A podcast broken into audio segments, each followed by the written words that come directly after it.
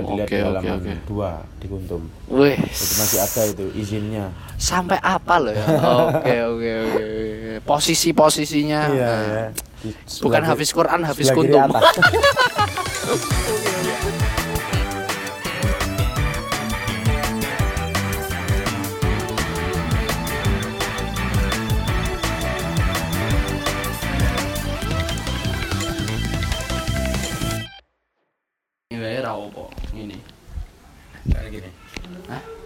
Kutut gak oleh Ya ya, boleh, boleh, boleh. iki sana mur pak Ya wis wis. wis. ini eh kok kualik oh Ya memang balik. Oke kembali lagi bersama saya Zaidan Sani pada podcast Wung Serawung.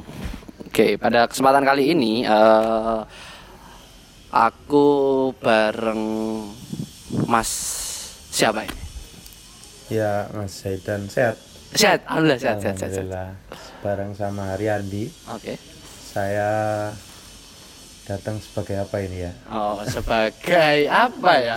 Sebagai tamu yang tak diundang. Ya ora lah ya diundang. Kan. ya jadi makasih Mas Zaidan sebelumnya udah ngobrol lagi di podcast ini Oke, siap-siap sebelumnya udah pernah ya Mas? Iya. Oke, oke. sangat seneng ya sama podcast podcastnya teman-teman yang masih muda-muda seperti ini jadi memang perkenalan dulu sebelumnya ya Mas Zaidan ya Hmm. saya Riyandi Prawita Ah, sekarang diberikan amanah di pimpinan pusat ikatan pelajar Muhammadiyah ya. sebagai ketua bidang pengkajian ilmu pengetahuan dan Oke. juga sebagai pemimpin perusahaan majalah Kuntum Wis ngeri ngeri ngeri ngeri. Ini sebenarnya mas-mas berintelektual ya ini. Alhamdulillah bacaannya Gitu. banyak Oke. Bacaan majalah kuntum tapi. bacaan majalah Kuntum tiap bulan Oke oke oke oke.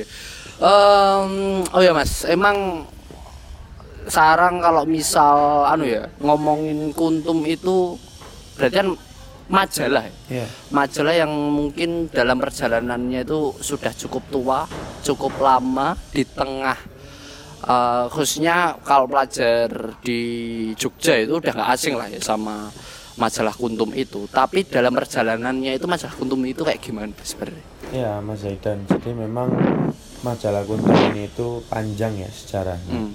dari tahun 1976 Hmm. dan memang itu sebelumnya bukan majalah milik PPIPM jadi Oh, sebelumnya gitu ya. itu Oke oke. didirikan oleh beberapa orang Hmm. dan salah satu yang menonjol itu adalah Cak Nun Oh, di dalamnya ya, Iya, pernah.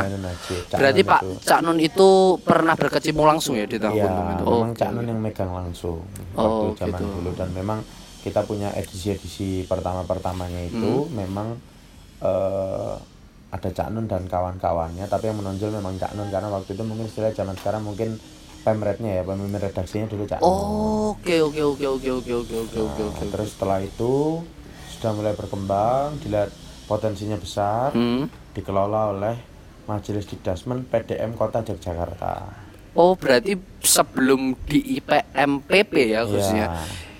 Berarti sempat anu ya, diurus sama Dikdasmen PDM Betul. ya. Oke. setelah Cak Nun dan kawan-kawan, dulu kan Cak Nun alumni SMA Muhammadiyah 1 Yogyakarta MUHI. Ya, iya, betul betul. Di MUHI, ketika dari MUHI sudah mulai berkembang, Hmm. dilakukan tensinya, Hmm. digarap, dikerjakan, dibesarkan oleh PDIPM Kota Yogyakarta bersama Majelis Dasmen PDM Kota Yogyakarta sampai Oh, sekitar tahun ah, itu dimulai dari sekitar tahun 80, 83, 86-an.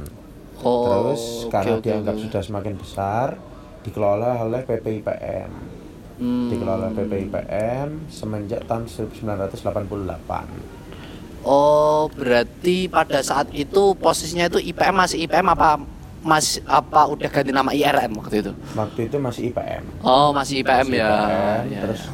pada saat itu kan zaman Orde Baru. Hmm. Jadi semuanya harus satu pintu lewat Departemen Penerangan. Kalau Ya, sekarang ya, ya. Kementerian Kominfo.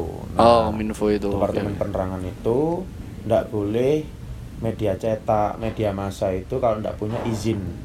Mm, mm, mm. izin. Nah, mungkin kalau di perusahaan kita namanya SIOP gitu ya, Hmm. surat izin operasional dan segala Iya. macamnya itu harus punya izin. Nah, Iya. izinnya itu dikeluarkan tahun 1988 oleh Kementerian oh departemen penerangan Oh, departemen ya departemen dulu. dulu Oke, departemen sekarang sudah jadi kementerian Oke, oke, itu oke. dulu menterinya Pak Harmoko Hmm, jadi Pak Harmoko itu yang mengeluarkan tentang SK dari majalah Kuntum Majalah Kuntum. bisa dilihat Oke, di halaman oke. dua di Kuntum Wih, Ya. Eh, kalau bicara kuntum ya mas, sebenarnya kan jujur aku pas masuk eh, di Malimin ya dulu kelas 1 SMP itu tuh kan jadi di Malimin itu tiap bulan itu langganan majalah Iya, kuntum. iya. Jadi dari kelas per kelas itu dibagi satu majalah. Wah, Iya. masih eling banget mas pas itu. Iya, iya.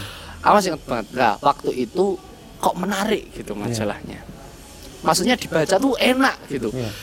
kontennya itu kayak nyaman gitu dibaca. Tapi kan eh, sampai hari aku lulus kelas 6 itu aku tetap aktif ya baca kuntum. Bahkan teman-temanku seangkatan itu juga ada yang masuk di sobat kuntum juga Iya, kan iya. waktu itu. Nah, kena pandemi. Kayaknya waktu pandeminya sempat anu ya, sempat break Iya. bentar ya, sempat vakum bentar Iya. gitu. Sampai akhirnya PP IPM periode ini kan nge-branding lagi Iya. majalah kuntum kayak gitu. Iya.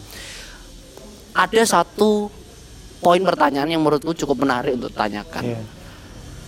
Hal apa yang sebenarnya bisa dijual sama kuntum hari ini, Mas? Iya. Karena melihat tadi kan pernah akhirnya beberapa waktu pandemi ya, khususnya itu sempat mengalami vakum atau istirahat bentar lah ibaratnya. Nah, terus rebranding apa yang bakal dikeluarkan oleh kuntum di periode selanjutnya, di fase selanjutnya? Ya, jadi Zaidan memang terkait dengan majalah Kuntum ini sebetulnya pelajar Muhammadiyah itu pertama satu harus bangga, terutama di tingkatan organisasi kepemudaan di tingkat pusat semua or- OKP itu tidak punya media cetak, hanya PPIPM aja yang punya media cetak dan majalah yang masih terus berjalan dari tahun 76. Oke, mungkin selain IPM ada Muhammadiyah sama Kalau Ibunda Muhammadiyah, suara Aisyah. Muhammadiyah dan suara Iya. Aisyah. Iya, betul. Kalau suara Muhammadiyah dari tahun 23 kalau tidak salah Iya, ya. betul. Kalau suara Aisyah mungkin beberapa tahun setelahnya. Dan memang Oke, oke. PPIPM ini bangga dan kita di PPIPM periode ini tahun 2021-2023 itu Hmm. bersepakat bahwa salah satu agenda organisasi yang utama itu adalah bagaimana kita bisa merebranding Kuntum. Hmm, Nah, oke oke. Majalah Kuntum ini itu kalau menurut senior itu sebagian besar dari nyawa PPIPM Hmm. Wih, karena siap, mempertaruhkan siap, siap, siap. nama PPIPM. Iya, betul. Satu di hadapan senior, kedua di hadapan orang luar. Dan Hmm. memang ketika masuk ke pandemi kemarin Oke. itu Kuntum sempat gonjang-ganjing ya. Hmm. Sempat kelabakan Oke. dan memang setelah dari sana kita evaluasi besar-besaran Hmm. jadi memang awal mula kenapa saya bisa ditunjuk itu kan sebetulnya karena kita melihat bahwa Kuntum ini sangat strategis ya Iya, betul, betul. nah setelah itu kita membuat sebuah tim di bulan Januari 2022 itu namanya tim eksistensi Kuntum Oh, tim eksistensi khusus Kuntum. ya berarti Memang buat khusus buat brandingnya Iya. kuntum dan sebagainya berarti ya. Oke, oke. ada menarik, menarik. 6 7 orang Iya, ya. Terus saya langsung yang ditunjuk sebagai ketua timnya Oke. setelah itu kita kolaborasi sama lembaga pustaka PPIPM Hmm. dan kita di sana memang menyusun strategi bagaimana Oke. nanti kita bisa membranding Kuntum Oke, tapi oke. dimulai dari audit internal dulu apa saja yang membuat Kuntum tidak stabil apa saja yang membuat Kuntum tidak menarik Oke, oke. kita oke. riset pelan-pelan ya Iya, kita teliti secara perlahan-lahan dan memang majalah Kuntum ini ternyata secara konten satu terhitung oke ya Oke. kalau mungkin dalam mata pelajaran terhitung KKM Oke, oke, Nilainya oke, oke. Cukup, cukup. Oke. masih layak dibaca dan tidak layak juga untuk tidak dibaca Oke, oke. nah tapi yang menjadi masalah adalah satu majalah ini ternyata kalau kita perhatikan di awal-awal itu hampir 10 halaman dari sekitar ya mungkin 40-50 Hmm. halaman Oke. 10 halaman sampai 12 halaman isinya iklan Iya. isinya iklan Iya sih. Betul sekali. nah itu yang harus menjadi evaluasi Iya, iya. meskipun memang iklan itu penting tapi saya rasa tidak seperti porsi yang harus pada saat itu nah akhirnya kita mencari cara bagaimana bisa untuk kita evaluasi dan memang ternyata secara manajerial juga buruk Oh, secara gitu. manajerial juga buruk jadi kan akhirnya kita PPIPM memutuskan setelah hampir sekitar pendekatan komunikasi yang intens itu 8 sampai 10 kali pertemuan selama 4 bulan. Hmm. Akhirnya di bulan Mei atau April ya, saya lupa. Iya, iya. April atau Mei 2022 tanggal 17 pokoknya. Hmm. Itu PPIPM itu mengeluarkan surat Hmm. pemberhentian dengan hormat pemimpin umum dan pemimpin perusahaan sebelum saya dan Mas Nasir.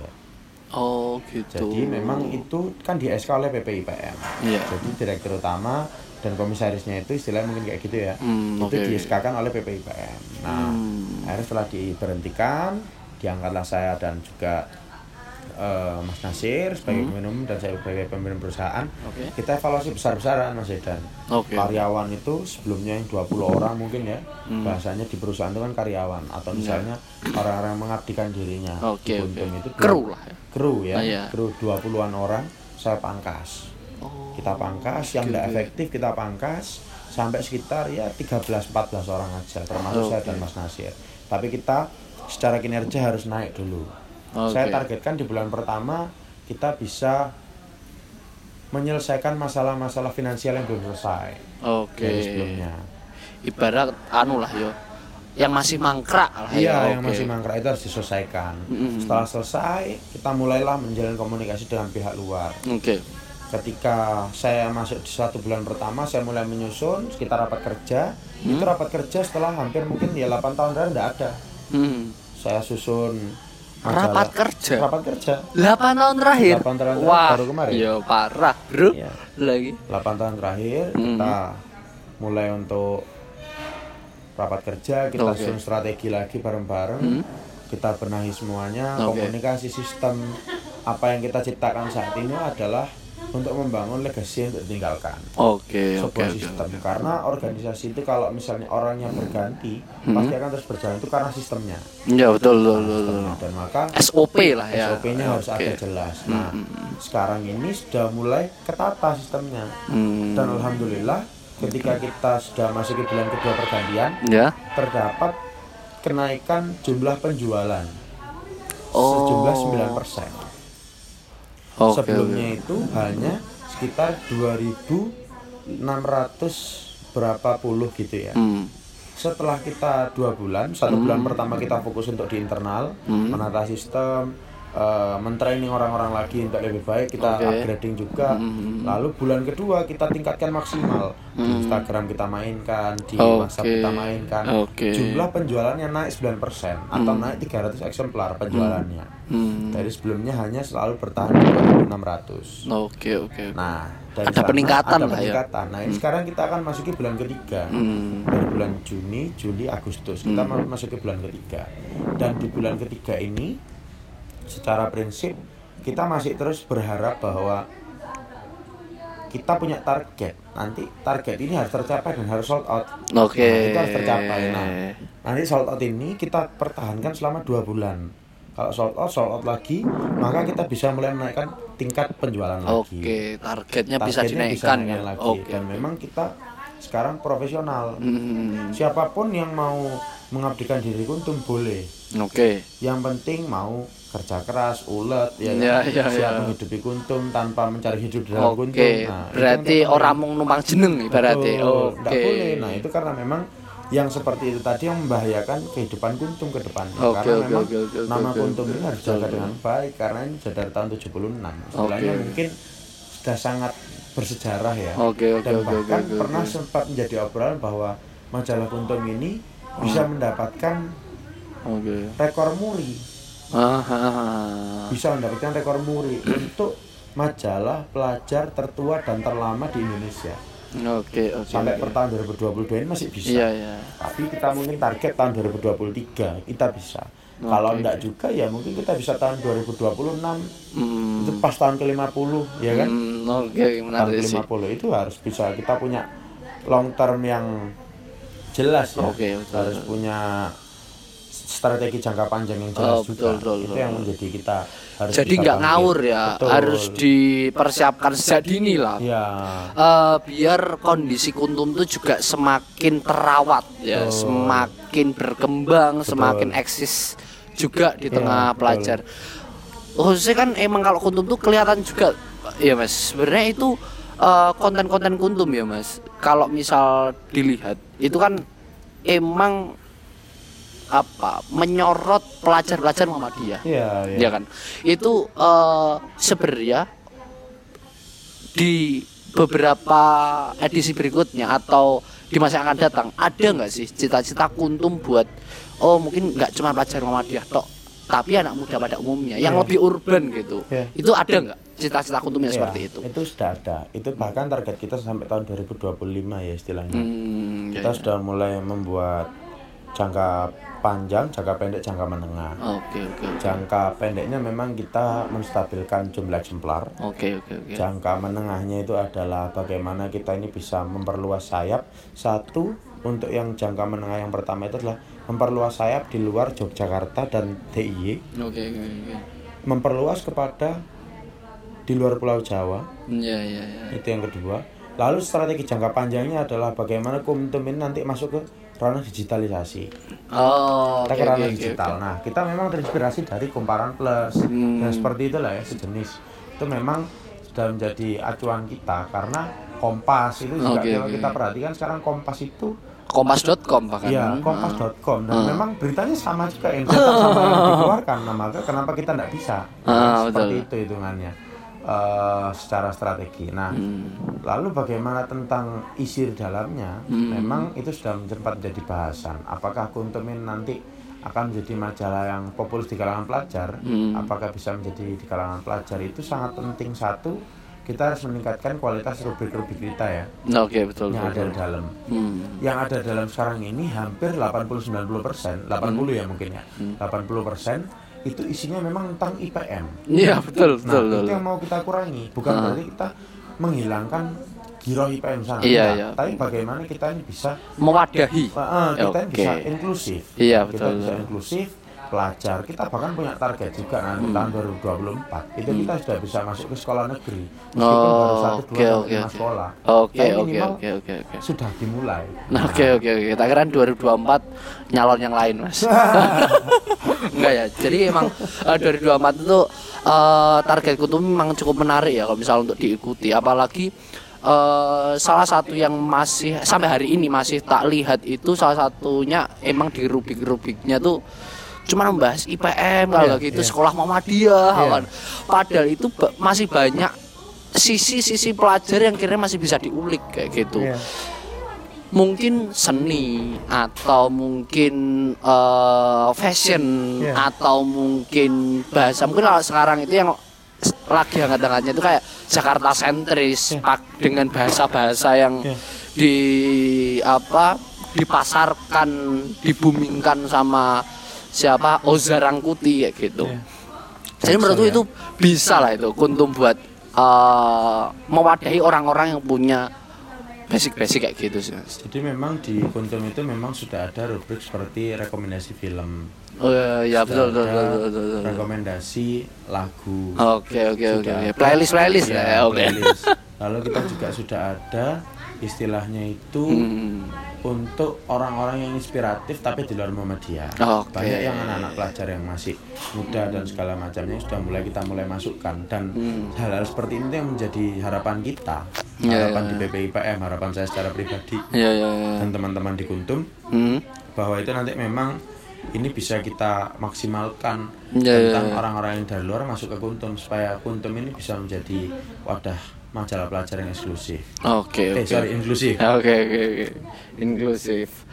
Oke Mas Riyandi, kalau berbicara kuntum itu di sampul depan apa yang sampul di depan tapi yang halaman Setelahnya. setelahnya itu tuh ada tulisan cukup menarik yaitu majalah pelajar muslim terbaik se Asia Tenggara. Ya, Apakah sekedar gimmick atau sungguh yang terbaik? Jadi memang di dunia media cetak Hmm. itu memang seperti yang saya sampaikan di awal bahwa majalah pelajar itu hanya mempunyai IPM. Iya, iya. Kalau kita berbicara IPM, secara global Iya. IPM ini sudah diakui se Asia Tenggara. Iya, iya. IPM ini sudah pernah menangi ASEAN Thai di tahun 2010-an. Hmm. Itu sudah menang berapa kali dan memang eh, itu menjadi sebuah hal yang harus kita pertahankan dan Ya, hal betul, tersebut betul. juga berdampak kepada majalah Kuntum karena Ya. majalah Kuntum itu termasuk adalah bagian yang tidak bisa terlepaskan dari PPIPM juga. Iya, betul. karena betul, memang PPIPM ini ya yang punya Kuntum, Ah. Kuntum yang punya PPIPM ya kayak gitu iya. lah. yang tidak bisa dipisahkan lah. saling saling melengkapi ya. Saling melengkapi. Kalau misal teman-teman di IPM itu bisa terwadai dengan kuntum, tapi teman-teman yang suka kuntum juga bisa terwadai di IPM. Iya, Wah, sa- Dan memang di dalam Kuntum sekarang Hmm. hampir dari mungkin sekitar 15 kru ya. Hmm. Dari 15 kru sekarang itu hampir sebagian besar itu tidak IPM. Oh. Mungkin yang IPM cuma saya dan Mas Nasir. Oke oke oke. Da- oh, tiga orang aja yang IPM. Oh, Tiga oke. orang lainnya tidak ada yang dari IPM. Oke oke oke. dari IPM rata-rata memang nah bagusnya Kuntum itu apa? Kita punya sistem jenjang kaderisasi ya mungkin istilahnya. Oh, sejenis anu kayak pelatihan gitu, Mas. Ya, memang ada pelatihan. Oke. Jadi kita memberikan pelatihan juga. Yang kedua, Kuntum itu punya jaringan Oke. kontributor namanya Sobat Kuntum. Oh, iya nah, iya. Sobat iya, Kuntum iya. ini teman-teman yang masih pelajar, memang khusus anak SMA yang Ah. pengen menulis, yang pengen me- membuat berita, itu kita masuk di sana. Nah, oke. setelah mereka itu dianggap sudah oke, sudah Hmm, bagus, hmm, hmm. ketika Kuntum melakukan regenerasi beberapa bulan sekali, mereka Hmm, masuk. iya. Dan Oh. akhirnya anak-anak sudah tahu apa memang yang istilahnya oh ini loh tulisan khas kuntum Ah, iya. Ini iya. loh. Girohnya kuntum itu ini loh Oke, mereka itu oke, sudah oke. tahu bahwa memang Oke, ini yang oke. bahasanya kuntum banget Hmm. itu Oke oke oke oke cukup menarik. Tapi kalau sementara waktu ini kantornya Kuntum itu masih di Jogja ya mas? masih masih di Jogja belum ada yang sampai ekspansi keluar wilayah ya, masih belum. memang di istilahnya ketika saya ditunjuk kemarin Hmm. salah satu yang menjadi strategi kita bagaimana kita bisa mengekspansi keluar Yogyakarta adalah Hmm. kita belum bisa buka cabang tapi kita harus punya reseller Ah, Nah, oke, oke, reseller oke. itu menjadi bagian yang tidak terpisahkan dari majalah Kuntum. Iya, buat Jadi- anu ya menyebarkan Iya, itu ya. Menyebarkan, oke. menjual strategi marketing ya pokoknya Iya. ya. Itu dilakukan di masing-masing provinsi. Nah, Oke, oke, oke, provinsi-provinsi itu tadi memang itu sangat strategis ya. Hmm. Seperti ini per tanggal ini ketika podcast ini dibuat Hmm, di tanggal 8, 8. Agustus Hmm. ini kita buat itu masih dua reseller. Oke. Resellernya ada di provinsi Jawa Barat dan maaf Jawa Timur dan Jawa Tengah. Oke. Setelah ini yang mau persiapan terdekat adalah Sulawesi Selatan, Hmm. Lampung dan Jawa Barat. Oke. Itu yang sudah mau menjadi reseller loh Mas. Oke. Saya bahkan ditanya Mas Zaidan, Ah. kalau di tingkatan daerah ataupun kota kabupaten boleh enggak? Enggak boleh. Oh, kita hanya gitu. di tingkat provinsi supaya nanti kita oke, semua orang jadi reseller. Kalau semua orang jadi reseller, Iya, yang iya. beli siapa? Iya, Iya iya. kan? Itu juga harus strategi yang harus kita perhatikan. biar terintegrasi juga toh mas. Ya, masa masa nanti dari reseller Nah, nah, nggak mungkin, nggak mungkin. Nah, itu kita harus punya sistem. Nah, Anda ranting-ranting harus membeli. Ah, tidak bisa jadi reseller.